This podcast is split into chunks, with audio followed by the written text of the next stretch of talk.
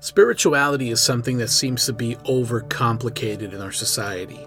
It seems like there's always some sort of catch to it.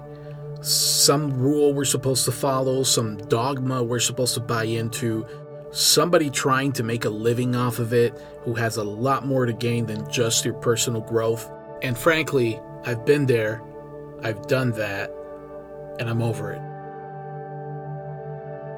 The interesting thing is that when you look at the origin of many of the world's most ancient belief systems, they had simplicity at their core. They weren't based on very complicated concepts. So, here's my idea. Let's simplify spirituality and break it down to its core. Let's take just a few minutes out of the week to pause, to observe, and to extract a simple lesson that we can apply to our lives. And that is what A Musing is all about. Subscribe and follow wherever you get your podcasts.